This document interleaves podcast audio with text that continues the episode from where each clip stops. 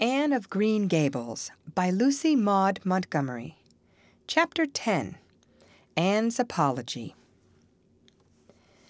Marilla said nothing to Matthew about the affair that evening, but when Anne proved still refractory the next morning, an explanation had to be made to account for her absence from the breakfast table.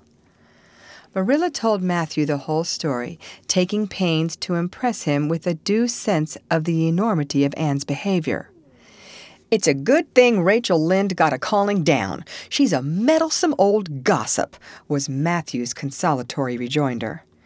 Matthew Cuthbert, I'm astonished at you.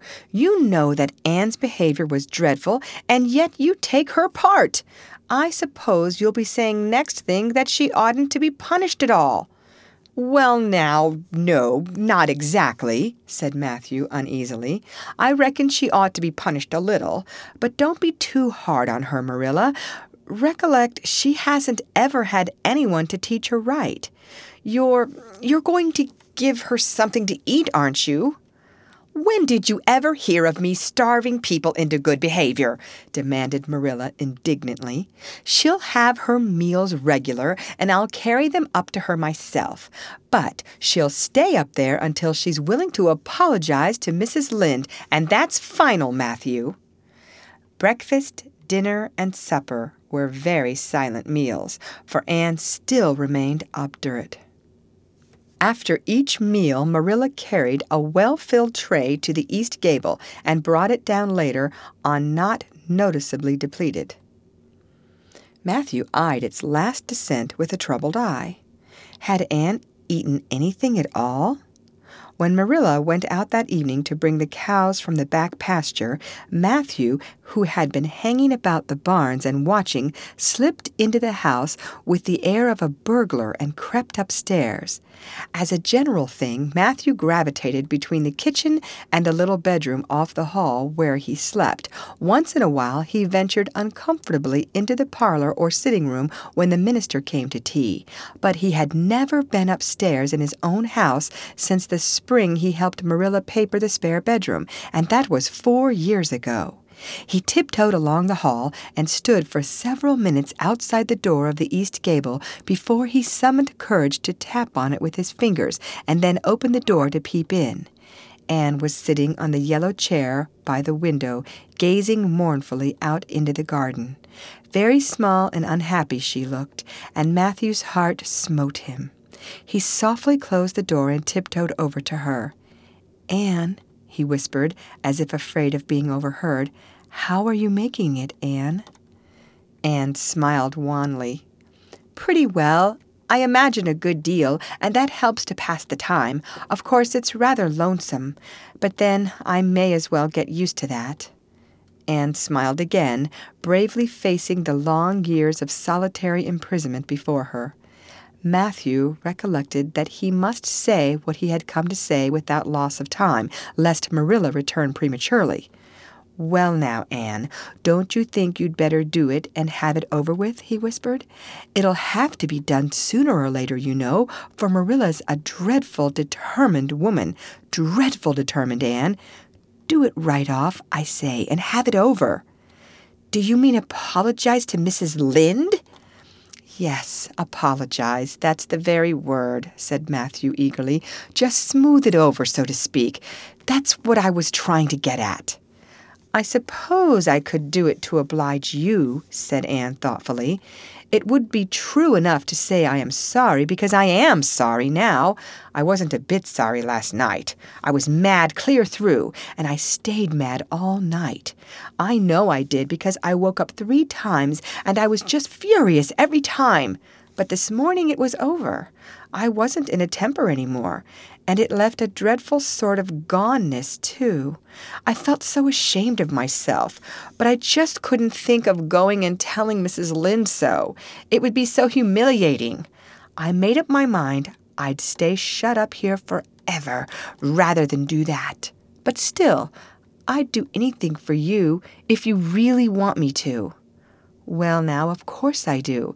It's terrible lonesome downstairs without you. Just go and smooth things over. That's a good girl. Very well, said Anne resignedly. I'll tell Marilla as soon as she comes in I've repented. That's right. That's right, Anne. But don't tell Marilla I said anything about it. She might think I was putting my oar in, and I promised not to do that. Wild horses won't drag the secret from me, promised Anne solemnly.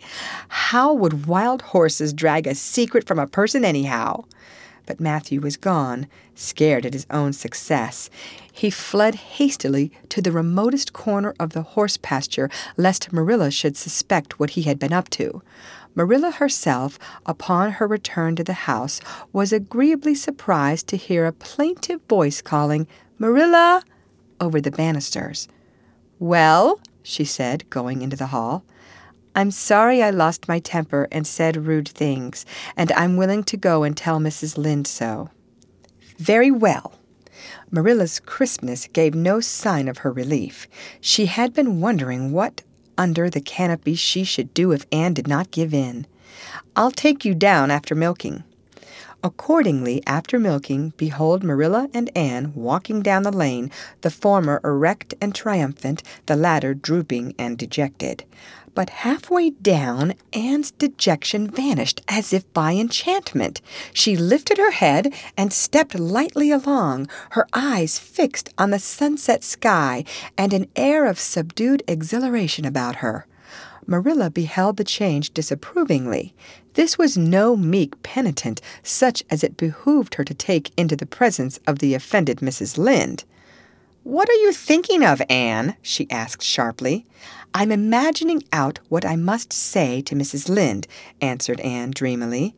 This was satisfactory, or should have been so, but Marilla could not rid herself of the notion that something in her scheme of punishment was going askew.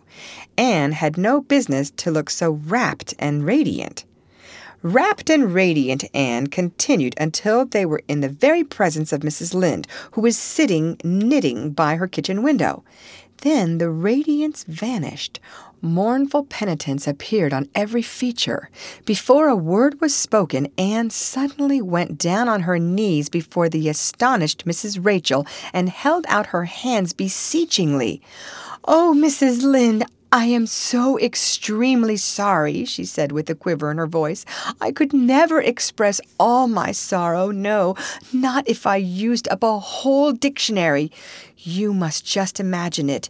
I behaved terribly to you, and I've disgraced the dear friends Matthew and Marilla who have let me stay at Green Gables, although I'm not a boy. I'm a dreadfully wicked and ungrateful girl, and I deserve to be punished and cast out by respectable people forever. It was very wicked of me to fly into a temper because you told me the truth. It was the truth. Every word you said was true. My hair is red, and I'm freckled and skinny and ugly. What I said to you was true too, but I shouldn't have said it. Oh, Mrs. Lynde, please, please forgive me. If you refuse it, will be a lifelong sorrow on a poor little orphan girl. Would you, even if she had a dreadful temper?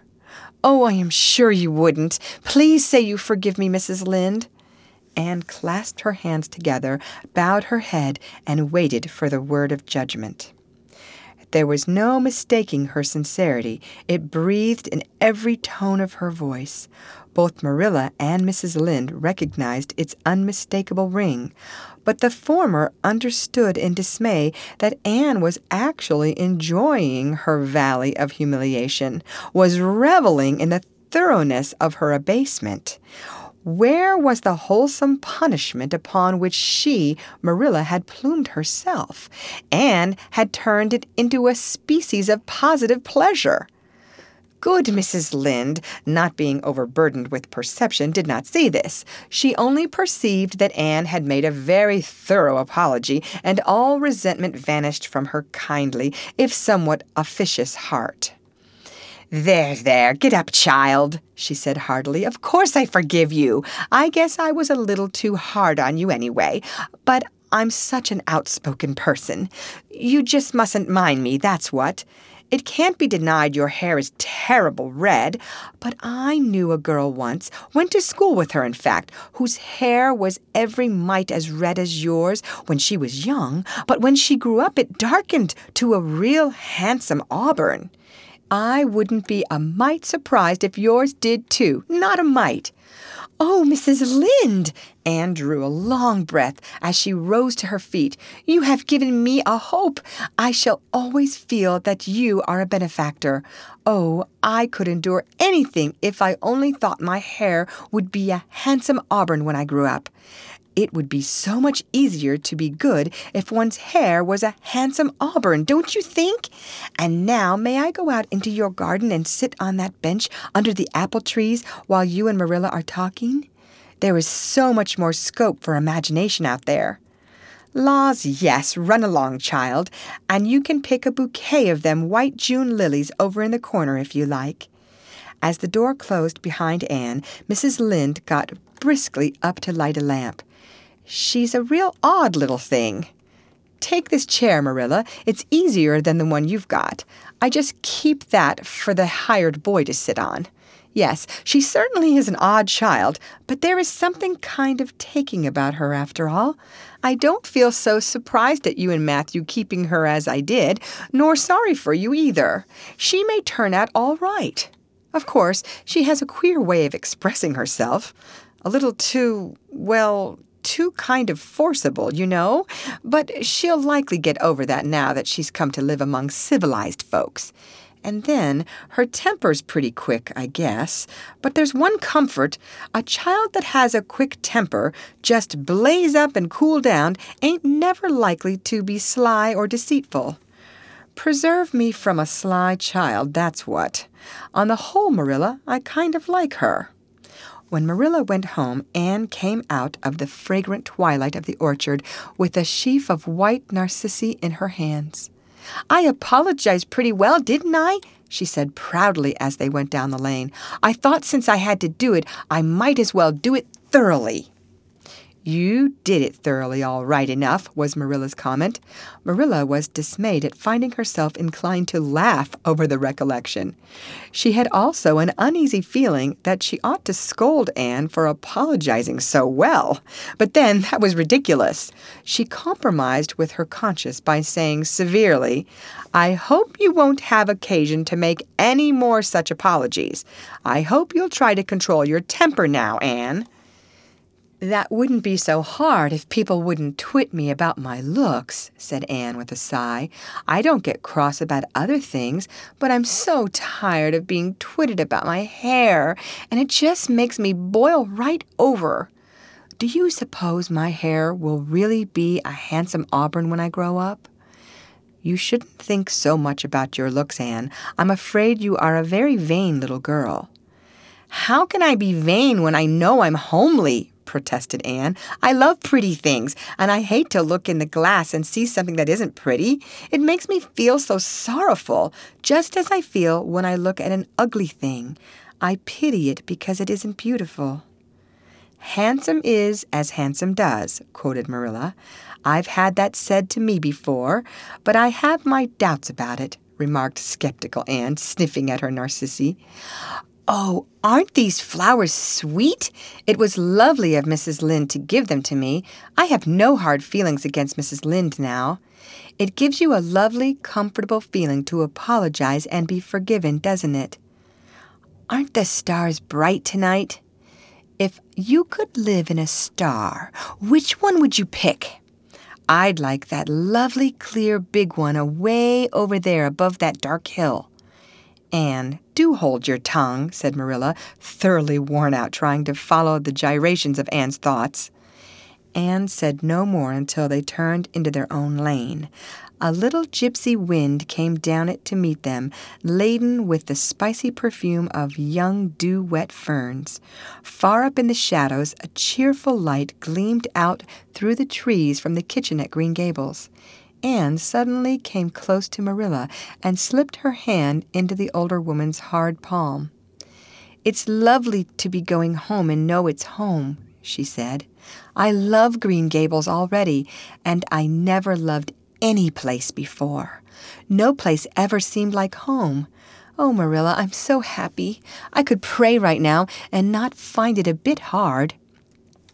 Something warm and pleasant welled up in Marilla's heart at touch of that thin little hand in her own, a throb of the maternity she had missed, perhaps. Its very unaccustomedness and sweetness disturbed her. She hastened to restore her sensations to their normal calm by inculcating a moral. If you'll be a good girl, you'll always be happy, Anne, and you should never find it hard to say your prayers. Saying one's prayers isn't exactly the same thing as praying, said Anne meditatively, but I'm going to imagine that I'm the wind that is blowing up there in those treetops. When I get tired of the trees, I'll imagine I'm gently waving down here in the ferns, and then I'll fly over to Mrs. Lynde's garden and set the flowers dancing, and then I'll go with one great swoop over the clover field, and then I'll blow over the lake of shining waters and ripple it all up into little sparkling waves. Oh, there's so much scope for imagination in a wind. So I'll not talk any more just now, Marilla. Thanks be to goodness for that, breathed Marilla in devout relief. End of chapter. Read by Lorraine Montgomery for Lit2Go on the web at fcit.usf.edu.